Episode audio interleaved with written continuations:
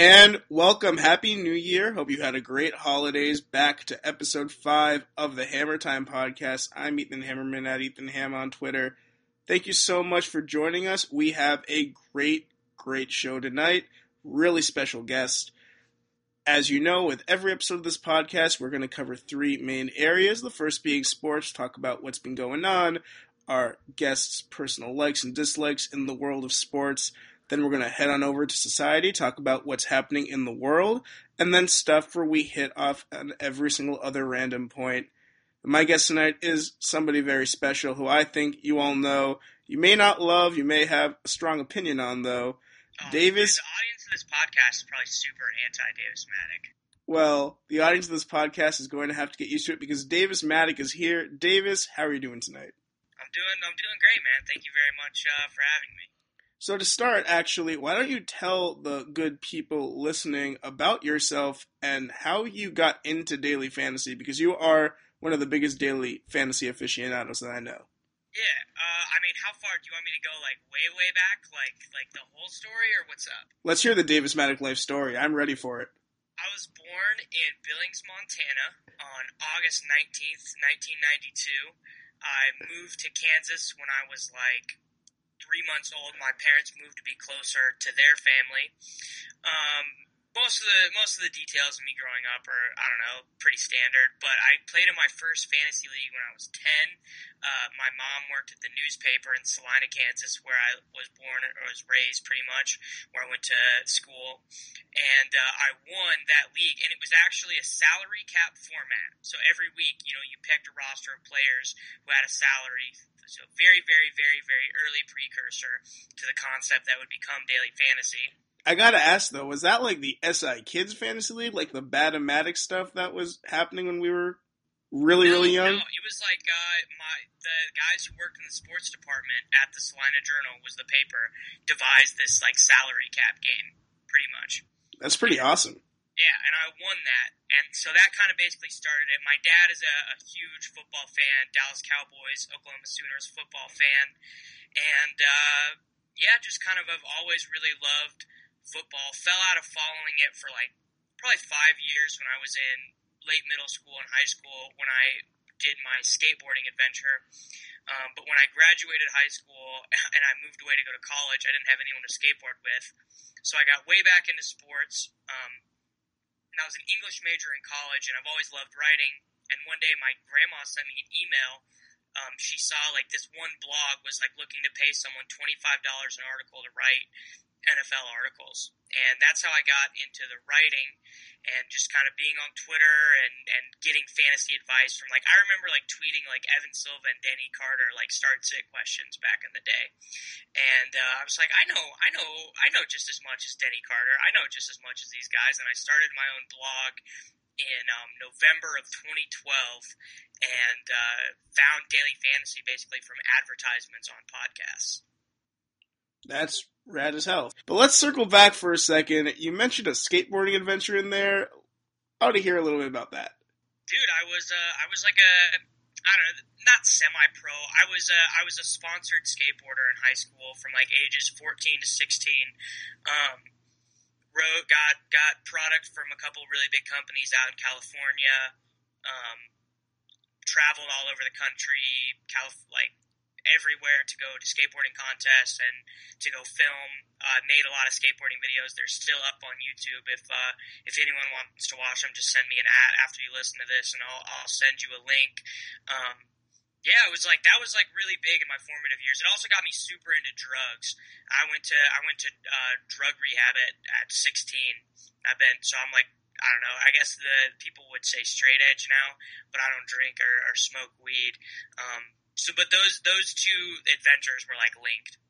Yeah, you got to grow up quick when you're in automatically sort of thrown into the world of skateboarding. I have friends who peaked really early. One of my pretty good friends in high school who I actually punked in fantasy football on the regular in high school. He was an actor growing up and he played some major animated acting roles and I know that his life was crazy from the get-go. So definitely a lot of respect for that. I do wish that Davis Mattek Pro Skater came out so we could all play it, but unfortunately it wasn't meant to be.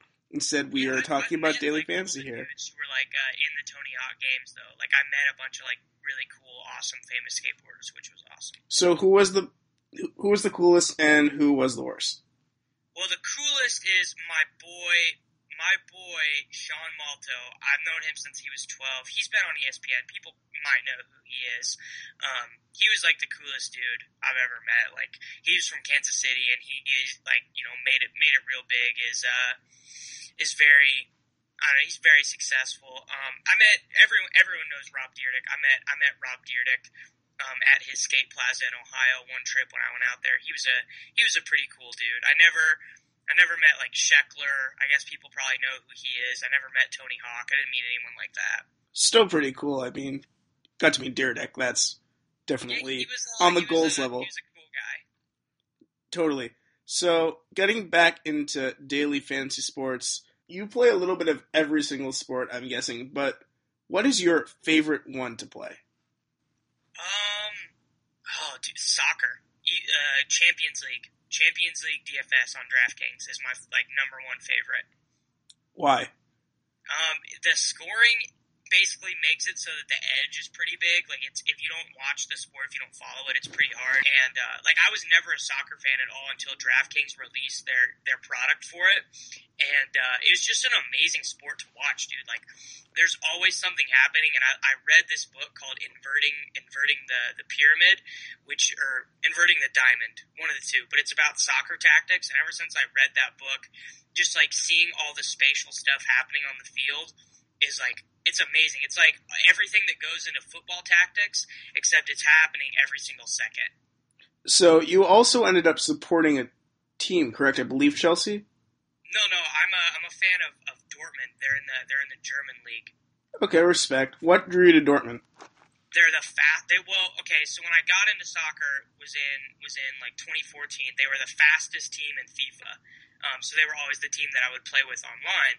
And I was like, well, I should watch these guys. And I just watched them play, and it's like every theory I have about like wide receivers in football was like pu- played out on the field for them. Their their goal was just to be more athletic and faster and more aggressive than every other team that they played against, and it was just amazing to watch. Yeah, I totally got bucked over when I picked my at least Premier League team. I still haven't really committed to teams in other leagues, although I would say that I would support Barcelona over Madrid because Madrid is a bunch of jerks. I don't like them. But I picked Aston Villa in 2010, and that was when they had like Ashley Young and Milner and Agbonlahor and all this crazy talent. And then within two months later, they got rid of all of them. They lost their manager, and now they're going to be relegated. They have like five points this year. They're so bad. So Yeah, they are. I, I've kind of hopped on the Leicester City bandwagon. I don't really Oh, have. yeah. I don't really have like one EPL team I support. I kind of just sweat the players, which is actually kind of how I view the NFL now. Um, but I, I, Leicester City, like for I don't, no one listens to this. No one like probably follows the English Premier League, but it would basically be the equivalent of like I don't know, the the Rams winning a Super Bowl or something. Like they're just a total nothing team. They've never won anything, and they're currently second place in the league right now. it would be the equivalent of the University of South Carolina coming to the NFL with their team currently constituted and then winning a Super Bowl. Probably. Right? Yes, I mean. They got Mahrez though, who's a monster. That guy is crazy good. Uh, although I know there's been some controversy about Jamie Vardy, and he's a little bit of a. question mark, a racist. I, you know, definitely we'll just call a spade a spade. He's a racist off the pitch, but on the pitch, I mean, he's a pretty darn good striker. Although I know this is something that you have definitely taken strong stances on before. If you were the manager of Leicester City? I mean, with a guy like Jamie Vardy, uh, with what he said, do you think that the team did enough? Do you think that he was punished enough for what he said? Well, it's it's hard to say because like I don't and like because I don't follow like it as closely as I follow you know American sports. But like I would say that if like an American athlete did something like that, they would be more ostracized than um, than Vardy has been. Uh, the, racism is actually a super prevalent problem in soccer. Like it's really bad. Um, there there was like talk there there still is talk of like uh, African American or not African American just African players boycotting um, the 2018 World Cup because Russian soccer is so very racist. And I also think I mean you have an example of a player who isn't quite as good as Jamie Vardy, but Riley Cooper in the NFL, when he said what he said that was racist, he sort of was able to, granted with a ton of scrutiny, he didn't lose his job. He got right back on the track and kept on rolling. And Vardy's racist tirade was directed toward Asians, I believe, in particular, and it seemed like he didn't really get a lot of criticism for that. But moving on from racial controversy, talking about DFS in general, said soccer's your favorite sport. I know that there are a ton of other sports out there that I've recently been trying that are so much fun that people don't really know about. One that I really like is golf. I had a really, really good time like doing US Open, doing some of the tournaments there. What are some other underrated daily fantasy games that you think more people should be into? Uh, I mean, golf would definitely be the I should think everyone should try it out because you get to sweat for four days, especially for the, the you know the big tournaments like for the majors. It's super fun. They're, they have the Millionaire Maker. I love I love all of that. Um, hockey is fun. NBA is very fun. Like I the only ones the only ones I don't play is I don't do the MMA and I don't do the uh, the NASCAR. It's a little bit too simplistic in some ways. MMA at least. I don't know about that, but NASCAR might be fun. I used to really like NASCAR actually back in the day. I used to like be a well, bit of a fanatic. Watch the sport, there's no point in playing it. Like I'll watch all these other sports, but like I don't, I couldn't name, I couldn't name one NASCAR driver or Jimmie Johnson, I guess.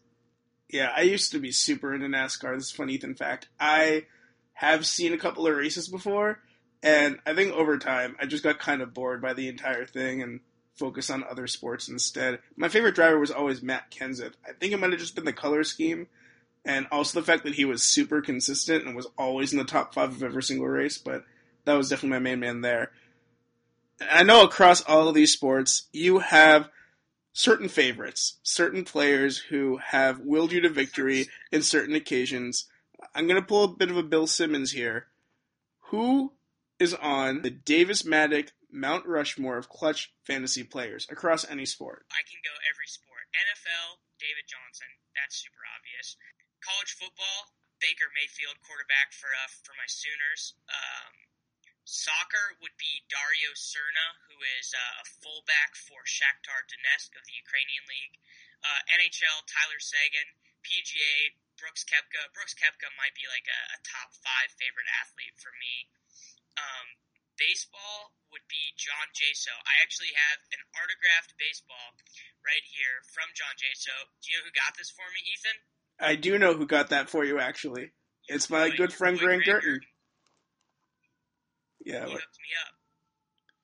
No, that's super cool. I mean, I've seen the Brooks tweets for sure. Uh, I've seen David Johnson was someone who I was super high on this year as well. Seguin is a funny, funny guy. I'm still mad that the Bruins traded him because apparently the reason why they got rid of him is because he basically spent every single night just getting totally blasted and like fucking every single girl in Boston. Like, that was what he just did. I remember that I was covering back in the day when I actually covered more live games than I do now. I was covering a Bruins game and he was a healthy scratch, probably because he did something stupid for some reason.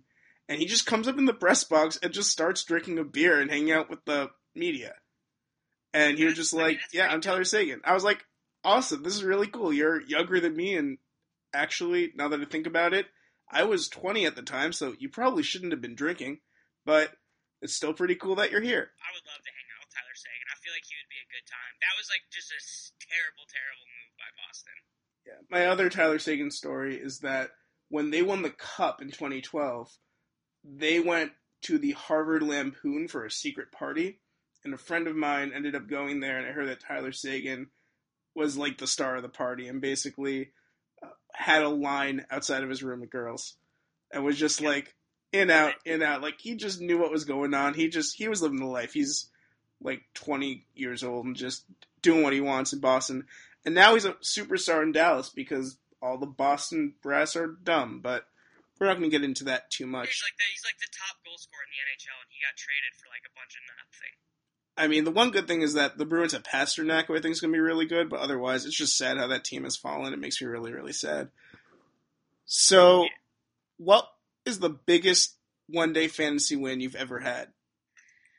March 13th, uh, 2014, um, I won like $12,000 on DraftStreet because I had I had the stone cold nuts NBA lineup in every contest. Like it was like the best possible combination, and I won um, the two dollar, five dollar, twelve dollar, fifty five dollar GPPs uh, for NBA on DraftStreet. It was it was now this was that was back when daily fantasy was not near as big and the prize pools were much smaller.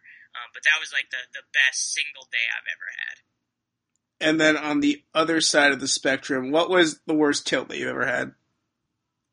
There's been so many. There's been so many. You, you can name a couple. It's okay. Well, all the injuries of the running backs this last year, the Devonta Freeman mid-game concussion, the Le'Veon Bell torn ACL, the Jamaal Charles torn ACL. Uh, there was two years ago, uh, San Antonio Spurs, um, San Antonio Spurs Minnesota Timberwolves game in Mexico City that got canceled because the building caught on fire. Um, last year in the NBA, Dion Waiters and J.R. Smith got traded for each other ostensibly, and both of them were in my lineup, so I got two zeros from them. Very, very, very brutal stuff. Yeah, those all sound pretty, pretty bad. Daily fantasy, I think, now has sort of hit the saturation point. I remember when I was a little bit more involved in the space in 2013 when I was doing more stuff for Fanium, which was our fantasy app, which then pivoted to daily fantasy, that it was a little bit of a smaller pool, as you said. While the public have more of a chance to get into it now, I do think there was a little bit more accessibility when it came to really getting started. I think that, and we're going to get into this a little bit more later as well, but it seems a little bit more daunting now for the average person to get into daily fantasy without a huge bankroll. What would be your advice for someone who wants to get into daily fantasy? Don't invest any more money than you're comfortable with, and uh, find a site, uh, you know, uh, of reliable people that you that you trust, and and use their advice to to learn. You know, not not just to copy picks, but to learn the ins and outs of the sports that you want to play, and develop your own methodology. And uh, don't don't like chase after like the big you know million dollar prize pools at first because the you know the probability of winning there is so low. Yeah, I remember my first fantasy daily game that I ever played, and this is actually a story that I haven't told a lot before, but I was living with Grant at the time in San Diego and working on Fanium, and it was a college football week one 2013 daily fantasy game. And I remember I was in a 10 person league on DraftKings, and for some reason I was doing extremely, extremely poorly. And then all of a sudden, I had a stack of whoever Washington's quarterback was at the time. I think it was Keith Price, if I recall correctly. And their backup tight end, because Austin Seferian Jenkins was out of the game, and the guy caught three touchdown passes. And I ended up losing by one point to Max Delury, who is Max, a fantasy guy as well. So that was my first brush with almost fame in daily fantasy. That would have been really cool. But you know, it is what it is. And I do actually love playing college. It's so much fun. We're gonna circle back to football for just a quick second because you are pretty well known for your wide receiver takes. Stephen Hill, Jeff Janis, Odell Beckham. Although you did, we we know why that was wrong, so that's fine. So looking at this year's group, uh, is there anyone who sticks out to you as potentially being really, really good or being really, really overrated? Corey Coleman is going to be really good. Corey, Col- like Corey Coleman is going to be, and Sterling Shepard also is going to be really good. Uh, Tyler Boyd is going to be really good. Corey Davis for Western Michigan is going to be really good. I don't know. I don't know like how like I don't because I don't really follow like you know draftnik stuff. Honestly, like uh, Doctson will be really good. I don't know. I like. I'm not going to be on Michael Thomas. Do people like Michael Thomas? They do. Yeah, Michael Thomas, like he had like eight touchdowns this last year, right? Like, I don't know. Corey Coleman had like 25. people just, are. It just seems it just seems like one of those guys is very obviously very good at playing football, and one of them is not so much. People seem to be getting down on Corey Coleman a little bit, which I find really interesting because I personally think that he's my top receiver in this class. He's so explosive and dynamic, and he can really get open wherever he wants. I think his route running is sick, and people like Treadwell, and I don't think Treadwell's bad, but I also think Treadwell's being a little bit overrated. He reminds me of Alshon Jeffery at best. So I Yeah, would still I- take him in I the first round. Jeffrey is like an amazing comp for him. I would still take him in the first round, but I'm not sure I would take him over Coleman, who I think could be an Antonio Brown type. And I'm totally with you on Sterling Shepard. Sterling Shepard is a monster. He could Yeah, be the player. like a, a fourth round pick that um is is really good. It's sort of that thing when you watch a guy you know, like with Tyler Lockett last year. When you watched him, you knew that he had this special second gear, this ability to get open and make plays. And Sterling Shepard, I mean, it's been evident since he was a sophomore. This guy is just going to be a superstar. He's going to be really, really good.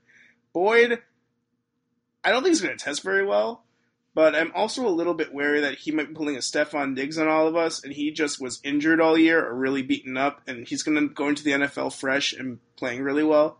So we'll keep an eye on that. And I'm not sure Davis is coming out. I thought that he I had. I actually think I just saw that he's not, which is like really annoying. I think the funny thing is that uh, his teammate Braverman's coming out instead, and he's someone Yeah, who and Braver see like Braverman will be the guy who like he'll probably get a little bit overdrafted. we'll see. I mean, I actually when I watched him, he reminded me of Edelman, who I think is probably a pretty good comparison for him. But I also don't think that I would take Braverman until the very least day three. I would not. Yeah, I, Waste I, a like, high pick. Like, take Sterling Shepard. Like you, you get like Sterling Shepard's going to go in like the fourth round, and he's he's super super super good. Yeah, Sterling Shepard is going to be a really good player. I is, think is Rashard Higgins coming out this year?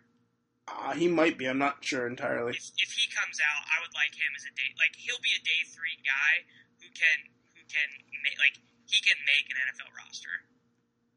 I can definitely get behind that. I think he's really good. So moving on now, we're actually going to shift gears a little bit. So that was the end of our sports segment. We're going to move on to society now. And you've had quite a crazy life experience. You sort of just talked about it a little bit. What do you think informs your own personal worldview? Um, well, I didn't grow up in like a Christian church, so like that's a lot of it. Like uh, just the, those sensibilities, those conservative sensibilities, were just never really a part of, of my upbringing at all. Um, I went to a Unitarian Universalist church. Um, I, guess it's actually a fellowship, and the you know the the general the general thing I was always taught growing up was um, you know treat others how you would like to be treated, and love is like the most powerful human emotion, and we should do our best always to be compassionate and understanding, even if we if we don't agree or if we haven't had similar life experiences. In addition with that philosophy, I know we've talked about philosophy a lot. Uh, what other philosophers really inspire you? Um, well, so I took this religious education class when I was uh, like 13, 14, and I, you know, I went to Jewish synagogue, Buddhist temple, Hindu temple, uh, Muslim mosque, Catholic church, had conversations with all these holy men. Um, and uh, I, I really like religious philosophy in general. I've read all the existentialist stuff, uh, Kierkegaard, Nietzsche, um, you know, all of those guys. In terms of like one philosopher that inspires me, I, I'm more inspired by writers than, than philosophers. I think I think that some of the best ideas come through just like the truth that is presented in, in poems and in fiction. I think I like I like I like creative creativity better than I like straight philosophical essays. I totally also agree with that. And I think that there are a lot of different ways that really intense themes and concepts can come across to a wide variety of audiences by using different mediums. I'm a huge advocate for alternative mediums as opposed to just books and TV for consuming media. I think that gaming, I think that comics, I think those are all really solid ways to engage with those types of texts and those types of ideas that you can't necessarily do just by looking at words on a page. So definitely all about that. Now you said that you went from place to place to all these holy places in your own sort of journey for spirituality and for this class. What was the most interesting thing that you learned when you were on that journey? Well, I think one of the one of the, the craziest things to me was that um, the the Muslim uh, imam that we spoke with like had more in common with the Catholic priest that we spoke to than like anyone else that we met. They were like very similar men. Um, they they were both like you know very anti-gay and uh, you know kind of politically conservative, and uh, like I just I just thought that was really interesting. And yet, these two people had they met before? Is there some sort of interfaith community there, or is it the kind of no, thing? No, they were just like they were both just kind of like gruff men in their sixties, um, and they, you know, they were both, you know, they were both obviously very involved in their religion, um, and uh, they were they were just like it, just struck me how similar their worldview was, right? Like the, way in which their faith you know, kind of just kind of made them look at the world the same way, even though, you know, the public would just assume that they were enemies. That is a really stirring point. I know that my dad's a rabbi, and one of oh, nice, dude. Yeah, now everybody knows, but one of the things that he's been really involved in in our community at home is he does a lot of interfaith stuff. So he's a conservative rabbi, which for those who don't know means that he is in between the Orthodox movement, which is definitely the more right wing Jewish movement, and the Reform movement, which is more of a left wing movement. My dad would probably consider himself more on the left wing side of that. He almost considered himself a Reconstructionist rabbi, but he was ordained by the conservative rabbinate, so he's in the middle. And what they would do in Stanford is that he was the representative of their council of rabbis to the Interfaith Council. So he has a really close friend who's an imam. He has a really close friend who's a Catholic priest. He has a really close friend who's a Protestant priest. And they would all come together if there were any major issues that had to be discussed, if there were any attacks by any communities. I don't know if, in your experience with religion, did you sort of see that intersectionality across all of them, or did you see some differences as well that you thought were particularly interesting? I mean, I just uh, holy men of all denominations are just so intelligent, you know, and, and most of them are very not outside of being book smart. They're also very emotionally intelligent. Um, you know, I, I've come across, you know, some some pastors who I, I disagreed with, you know, and, and who I think don't really follow the main tenets of their religion, and, and that's you know been true both, um, you know, and stuff I've read about the Muslim faith, um, about Catholics, about Protestants, um, you know, but just in general, uh, people who are doing religion right uh, are doing it, you know, to make the world a better place, to love people rather than to exclude people. You know, because that to me, that's what loving God, being a, a you know a person of God means. I, I'm not religious at all. I don't I don't go to any you know service. I don't go to any temple, any church. You know, my my spirituality is is separate from any entity or organized religion but um, I, you know, I would never begrudge anyone their faith. You know what I'm saying? Oh, totally. I personally don't go that often to synagogue anymore. I would still consider myself Jewish, but I definitely could be more observant in certain regards. I do try to make a point of keeping some traditions, but if someone is strong in their religion, I think it's a beautiful thing, and I respect that for sure. I mean, my, my big thing is just don't don't push it on people. You know, I think it's that not, it's not right for everyone. I think no that one, no one has a monopoly on God. Totally. And I think also part of that is don't take everything at face value. Because one important thing to remember about religion and about any of these philosophies is that we know more now than we did back then. And things have changed. And it's important to apply the principles that religion has given us and to set them moving forward. Because, you know, the golden rule is a great rule and it's important. You shouldn't be a douche. Like that's a really good rule that religion teaches us.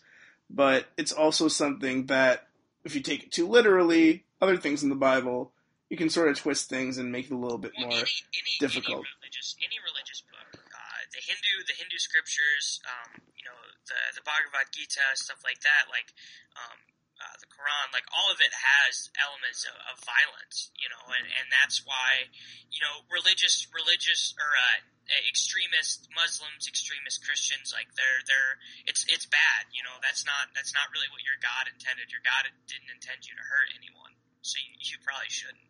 And especially this year, at least to me, with a lot of the brutality that's been happening both abroad and also at home, it really has struck me like it, it's become harder for me to recognize how someone can actively want to kill somebody, actively want to erase somebody's life. It's become uh, absolutely impossible for me to rationalize what could make someone hate another person so much that they would want to see them dead and erase all of the work and all of the love that had been given to them to get them to that point. The the Paris attacks were like very like that like kind of like put me in a mood for like a week or so, man. Because not not just because of the evil involved, but because you know our world's response was not a loving one. Uh, the response in the United States was very racist and violent. It was you know we got to get these we got to get these fucking Muslims out of our country. Was was the response that I heard a lot, you know, and that's that's fear mongering, and our our politicians, um, you know we're we're following along with it, and it's just it's very sad to me, man. It's very we should be we you know we're we're a very lucky country. People who live in the United States, I think, don't realize how lucky we are to live here. You know, the poorest the poorest American has more than you know a lot of people in, in the Middle East and in developing countries have, and and we don't we don't feel the need to to share or or to welcome people. We're we're very Zionist almost, and it's it's just very sad. And I mean, right now, my brother is teaching at an Israeli Arab school in Tel Aviv. And recently in Israel, there have been a lot of stabbings. Random stabbings of both sides, but primarily Palestinians stabbing Jews. And my brother actually wrote about it recently, and he's saying he's watching himself, but there's a shooting at a restaurant that he goes to all the time, and luckily he wasn't there on Dizengoff Street, which is the main street in Tel Aviv, and my parents are going over there to see him, and it's a little bit nerve wracking since I'm going to be at home and there is a lot going on, and I would just hope that nothing bad happens to them while they're there. And it just stinks to be in that mindset, and I can't imagine what it must feel like for someone to constantly be in that mindset.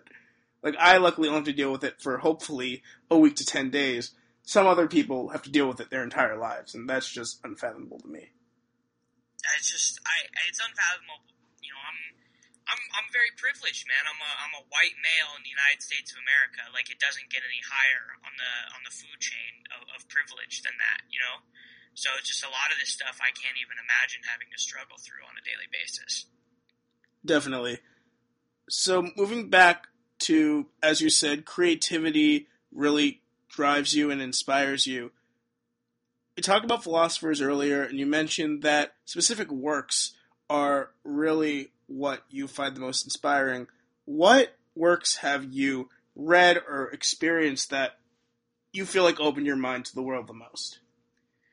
Uh, well, and we will talk about it in a little bit, so I'll, I'll leave this be. But Life of Pi for sure. Um, uh, specific specific works of art that have, have really shaped my worldview. Um, basically everything Charles Bukowski has ever written. He's like my kind of my favorite writer.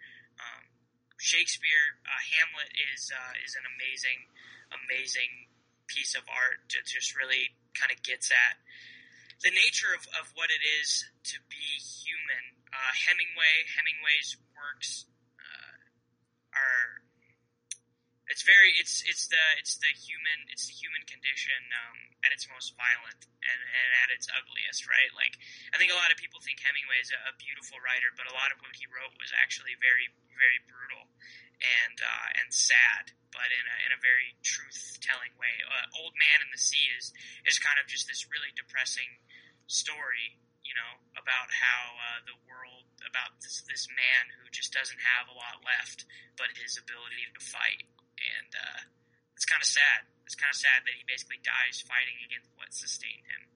I don't know. I, I, I read I had to read so much as an undergrad. It just some you know when I'm put on the spot, I can't really remember everything that impacted me. I suppose.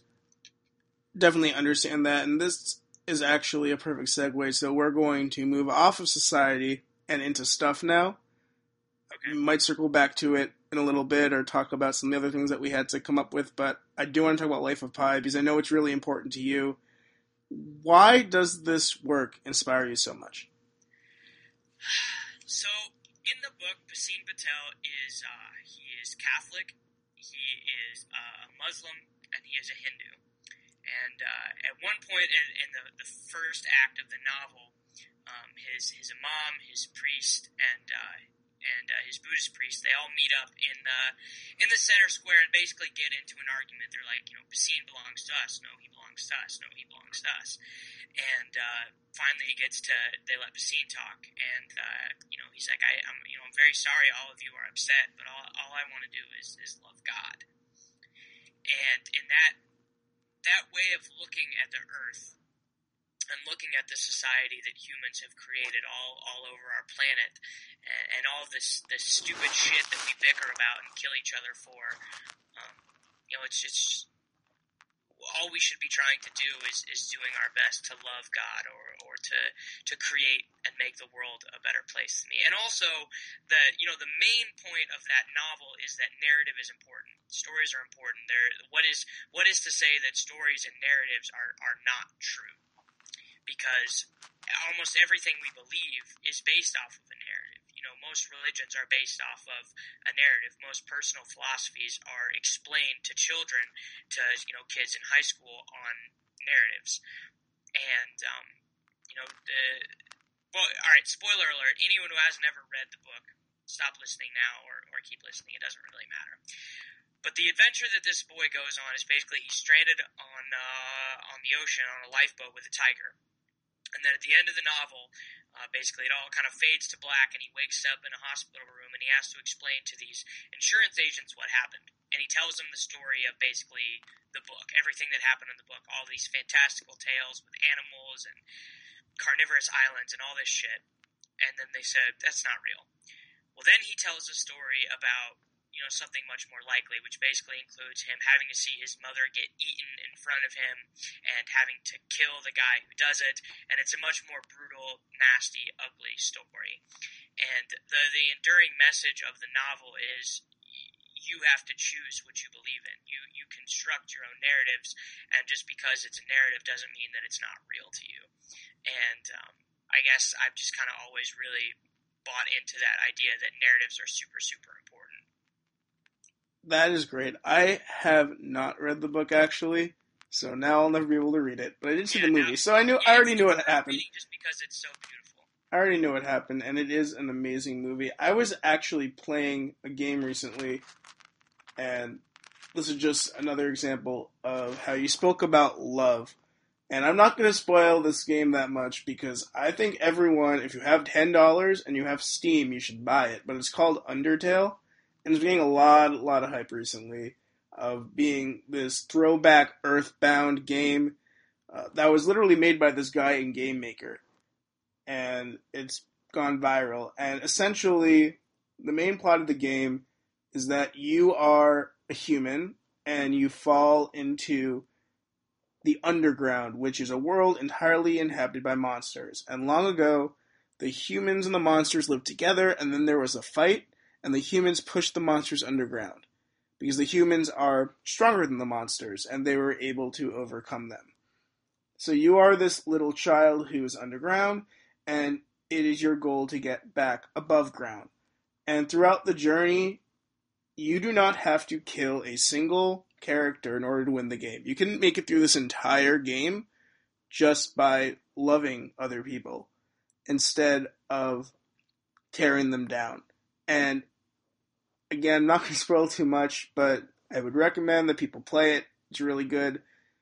But I think that goes with Life of Pi's message as well that, as he said in the town square, love is important. And I think we often do forget that it is said in the Bible as well to love the stranger and to open yourself up to new ideas and to never look to fight because or at least not at first glance, because that's something that is not the way that we are supposed to act as humans. It's not what, if you believe in God, what God Yeah, made us to would, do. You would be hard pressed in any in any religion if you were a serious student of the scripture to find more justification for violence and exclusionary policies than love and inclusion.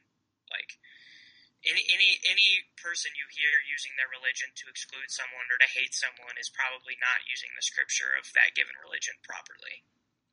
Agreed. Although there are some other, this is a whole other podcast about the historical Jesus, which I'm not going to get into because that's a whole other interesting can of worms.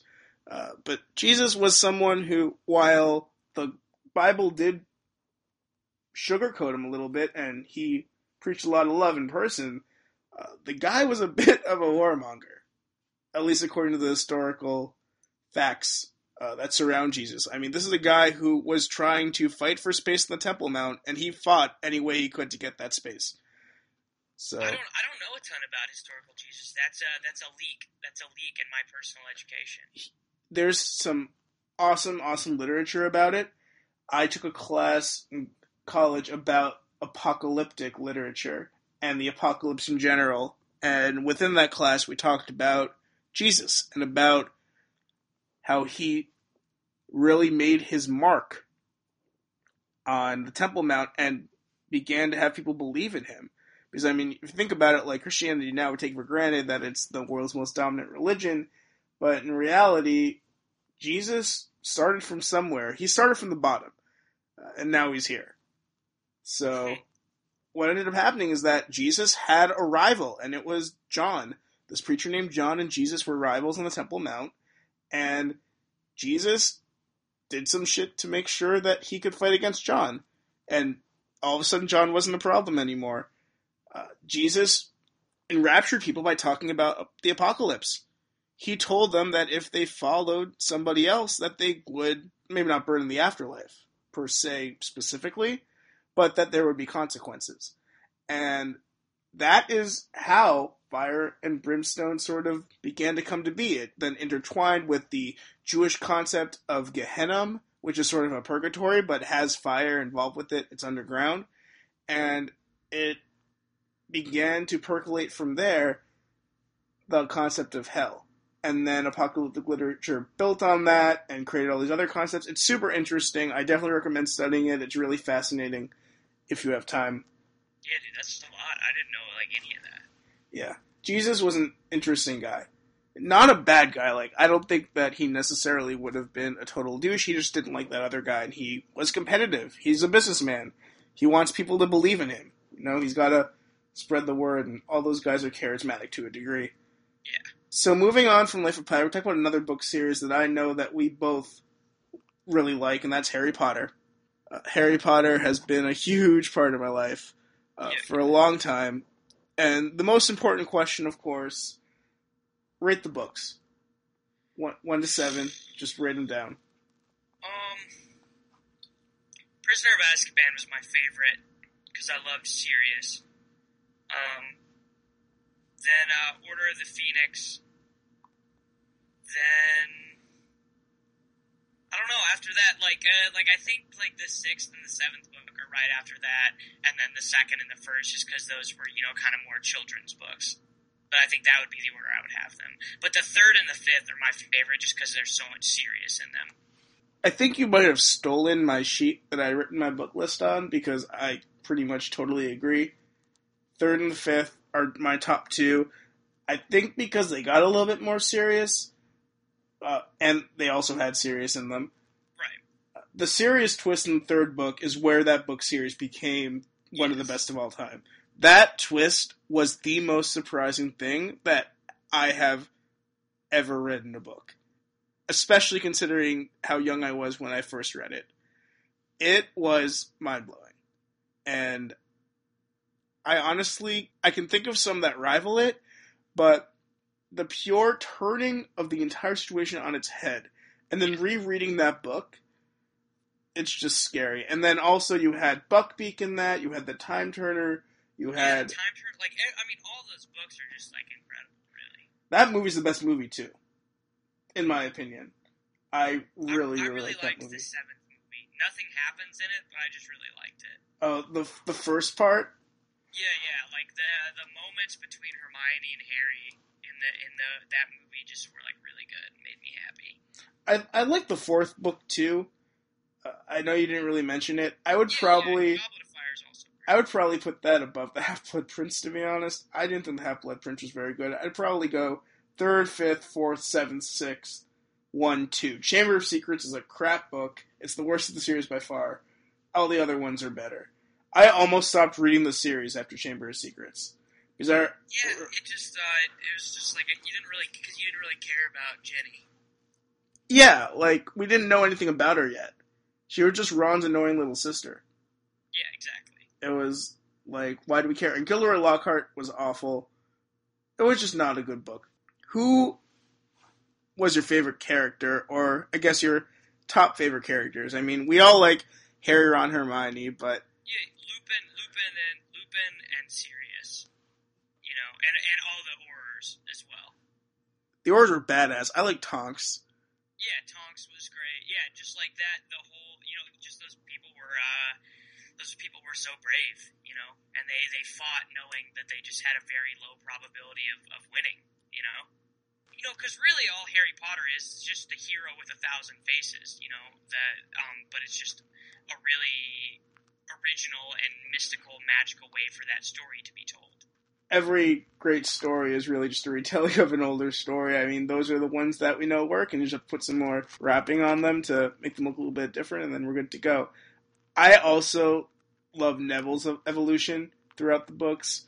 How he starts off as this totally incompetent kid. Then by the seventh book, he's leading a counterinsurgency by himself within Hogwarts. There should be a companion to the seventh book that just shows Neville's time in Hogwarts before Harry shows up. Because there's I would, I would so much there. I would buy that in a second. yeah, Neville, the, the evolution of him as a character is very interesting. Um, you know, everyone just became so emboldened in Harry's absence because they had to. Yeah, and I also personally found a lot of connection between, and this is something that actually liberalized my views on Judaism a little bit. I found a lot of connection between wizards and Jews, especially when it came to the blood purity concept of the entire thing. Uh, there is definitely a preference in Judaism for two partners to be of the same blood. I know that, for example, my father, who's a rabbi, by his movement, if he were to ever attend a wedding where a non Jew was marrying a Jew, he could potentially be kicked out of his movement. The rules are very, very, very strict. And Harry Potter really changed my mind on that. And that's something that I may have to contend with later in the game for myself, but it definitely helped to open up the idea that people are people, we're all equal, and if you're looking at it in this way where you can only have two purebloods marrying each other, first of all, from a genetic standpoint, that's an awful idea. Second of all, it's totally elitist, and third of all, it's just not cool. And Yeah, it well, it's just you know, it was it was her way of uh, of tackling you know kind of kind of racism, you know, which was obviously I'm very um you know I'm all I'm all about the the ending of a racism and stuff like that. that too, and it was also jarring how, and we'll get into a little bit of the lore of the book So, spoiler if you haven't read the Harry Potter series. Although I feel like if you haven't, you're probably never going to read it, so I don't think it's too much of an issue. But Voldemort recruits a lot of those marginalized groups to his side in the war. He recruits the werewolves, he recruits most of the giants, he recruits those people to his team. And it's intriguing that this is someone who hated people who didn't have pure blood, and yet now he's Yeah, Bringing he together all of these- That's you know that's uh it's pretty pretty uh pretty Hitler esque. a little bit, although Hitler also. I don't think Hitler really brought those cast offs in. He pretty no, much killed them. half Jewish, the same way the same way that um that Voldemort was was half what mud, mudblood. Yeah, his mom was a witch and his dad was a muggle. And his parents weren't even in love. Honestly, he was pretty much the wizarding equivalent of somebody getting drunk, having sex, and then the dad being a deadbeat. Yep. Yeah, that's right. Yeah, it's been God, it's been so long. I actually took I actually took a Harry Potter class my like second to last semester at K State. Um, and I wrote I wrote uh, you know like a final you know 15 page thesis paper over the the King's Crossing chapter in book 7 with Harry and Dumbledore at the end. Yeah, that Yeah, chapter is it, it is jarring. Walk, walking to your own death, and that concept of evading death is honestly the best villains are all the ones who are scared to die.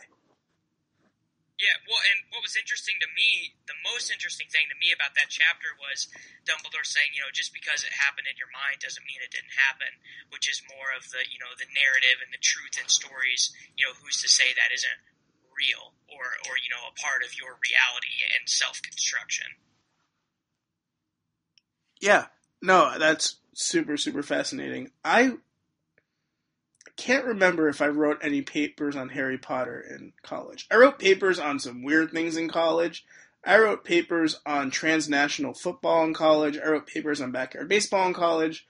I wrote papers on Animorphs in college. I can't remember I wrote a paper on Harry Potter, but I do love Harry Potter. And speaking of, I guess, scholarly Harry Potter works, is there one random theory that you particularly like or that you're drawn to in Harry Potter of how you reread the books after they first came out? Um, I mean, I just love, I love the idea that Dumbledore is gay. Like, it just kind of ties the whole thing together for me and makes, uh, makes his relationship, um, with, with Gilderoy, or wait, not Gilderoy. Uh, Grindelwald. Yeah, Grindelwald. Yeah, like just makes that whole story so much more fascinating to An- me. Another book, by the way, that should be written, J.K. Rowling. That would be another book that a lot of people would read. Just very, very entertaining possibilities there. There are a lot Yeah, of theories. endless possibilities. Like I would read any story involving Dumbledore growing up. because we really don't know that much about him at all. Uh, and this is the guy who became the greatest wizard of all time. It's really kind of staggering how he threw himself into his studies and potentially because of trying to keep those feelings inside of him because we don't really know if he ever acted on being gay. I know it was sort of joked after the fact that J.K. Rowling just threw it out there to annoy some people.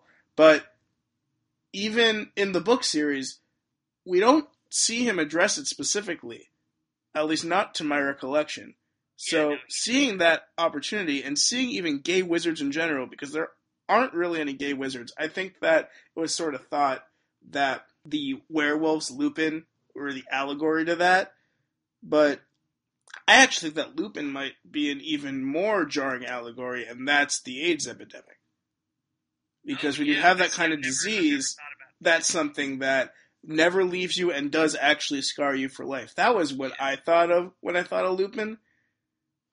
But I don't know. We'll see. I can, the the trouble that I have with Harry Potter is it's an amazing story and it's fantastic, but you know Rowling is not the best writer in the world. Like just in terms of like the like her sheer like aesthetic. So it's I never you know I never know how uh I never know how much credit to give her. You know what I'm saying? the one thing that I will always give her credit for, and this is a luxury that she had because the book sold so well, or that the narrative really does grow with the readership. Like, if you read the first couple of books, they are very juvenile. They are very simplistic.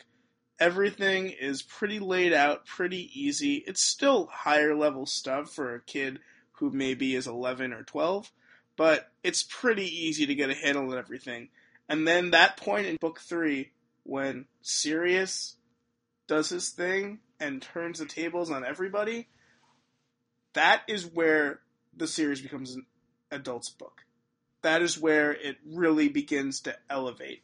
And then the books get longer and longer. And I think part of it was that she was under pressure to produce these really quickly, probably too quickly for the type of care that had to be done for books like this. And then maybe the writing quality diminished a little bit. But that is The what story it is. the stories are still amazing and powerful. and you compare them to some other books that it's often compared to, uh, this blows Narnia out of the water for me. Uh, I even think it's better than Lord of the Rings, but I know that that'll be a controversial statement. Uh, it, it's just so so good. Like it's the best. Anyway, I, I totally agree. Yeah. So we're, we're sort of going to end on a topic that is a little bit controversial right now, and I just wanted to get your thoughts on it quickly. I've really appreciated all your honesty throughout this entire podcast. I think that it's really refreshing to hear your thoughts on everything and your experiences and how they've uh, given you these viewpoints. So, with the DFS battle going on right now, DFS legality, uh, the game of skill argument sort of being shot down, and one fascinating thing that I'm seeing is a lot of these issues take on a partisan lens. DFS institutions, for the most part, have been fairly maligned by both sides, uh, at least from Well, what I've weird, seen. The weird thing is, is that poker was outlawed by the Republicans, but it's been the Democrats who have been driving the, you know, legislation or the illegality of DFS, which makes no sense to me because it's, you know, infringing on a social liberty, which is not really the Democrats' mode of being. Uh, yeah, I in Congress, uh, they all just do stupid shit. I don't Yeah. even know. They, none of them are principled. No, no, no, for sure. In Well, your opinion, though, in good conscience, uh, do you think that the game of skill exception is still pertinent to DFS? Yeah, absolutely. Like I think anyone who's played DFS for any meaningful amount of time would tell you the same thing. Like if you don't if you don't work at it, if you don't have a system, if you don't understand what you're doing, you're um, you're gonna lose. Like you'll just lose. Like of course there's a little bit of luck. There's a little bit of luck in sports betting. There's luck in betting on horses. There's luck in seasonal fantasy football, seasonal baseball. Like you're never gonna be able to completely eliminate chance ever. You know what I'm saying? But it's absolutely a game of skill. I think poker is a game of skill too. I would tend to agree with that. I know that I've seen a lot of criticism where, at least one article that I think of is Drew Magary on Deadspin, who uh, played Daily Fantasy, and he said himself, Daily Fantasy is a lot of fun, and I had a really good time playing it.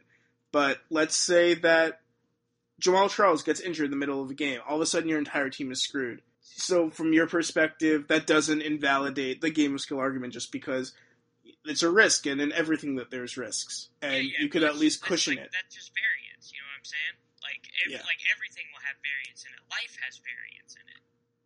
I I would definitely tend to agree with that. I have found it fascinating how hard everyone seems to be pushing on DraftKings and FanDuel, though. Do you think that DraftKings and FanDuel brought it on themselves with the overexposure, or do you? Th- totally. Yeah. Totally. And they they they didn't really regulate themselves well. You know what I'm saying? well, with the Ethan Haskell incident, Well, no, that's like like Ethan didn't like Ethan Haskell didn't do anything wrong. Like an independent an independent firm, you know, concluded that he didn't do anything wrong, that he didn't use that knowledge. But it's not like any, they didn't have like great like in like policy set inside their companies to make sure that something like that didn't happen. Um, that being said, you know, I'm generally a fan of both of the companies. I think that they've both done some things that were very ambitious, maybe a couple things that were misguided, but you know, I, I I, I think those companies in general have a lot of ambition, and uh, especially you know DraftKings, like they, they have just taken a, a shit ton of risks, really, in order to in order to grow their company. it is kind of crazy because I was around and working a little more actively in this industry when StarStreet was around, uh, when DraftStreet was around, when Fanium did its thing as well, Fantasy Elite. So it is kind of crazy how everything has consolidated into these two large corporations. What do you think is going to be the next big step? I have an idea of what I think it might be, but I want to hear where you think this is going and what you feel the next big iteration is going to be. Um, I mean, it'll be it'll either be you know a series of states trying to make daily fantasy illegal and then fighting against all of this lobbyist money, um, or it'll be you know federal regulation. Those are those are like the two ways it, it can go. I think. Yeah. I know that some states are going to push back a lot against federal regulation because they make a lot of money on daily fantasy. In terms of entertainment, though, if it becomes federally regulated or state regulated, I think the next big thing is going to be a World Series of Poker style daily showdown. I think that that's going to be the next big step, at least in my opinion, in terms of the entertainment standpoint. Uh, this is something that actually I talked to Grant about a while ago. Uh, so I I think it's something that could definitely be a really natural pivot, especially since you know we see how World Series of Poker does. It got really big. It really popularized poker and gave more people a window into what's going on, and it, this might be a way to give more window daily fantasy. Like until all the legislation stuff happened, was supposed to be like broadcast live on uh, on ESPN. Uh, well, that's rough. Uh, yeah. Hopefully, they can figure out a way to have future finals broadcast live uh, because that would be great, and I I would be entertained by it. I think that having an opportunity, like getting a ticket to a live tournament, I know that there have been some of those in the past with other daily fantasy outlets, but. That would be something to pay for. Oh, most definitely. That would be that would be crazy. Anyway, this has been really great. I have really, really enjoyed having you on. So thank you, Davis, for joining the Hammer Time podcast this week. It's really appreciated. Yeah, dude, it was uh, it was a great time. Thank you very much for for having me and t- letting me talk about something more than football. Yeah, it's great to talk about things more than football. Football's great, sports are great, but it's fun to talk about other random shit once in a while. So thank you for listening. Feel free to leave comments at Ethan Hamm on the SoundCloud download it. Let me know what you think. I really want to continue bringing this up, making it better for the people. For now, I'm going to be signing off. Have a wonderful night, and thanks for listening.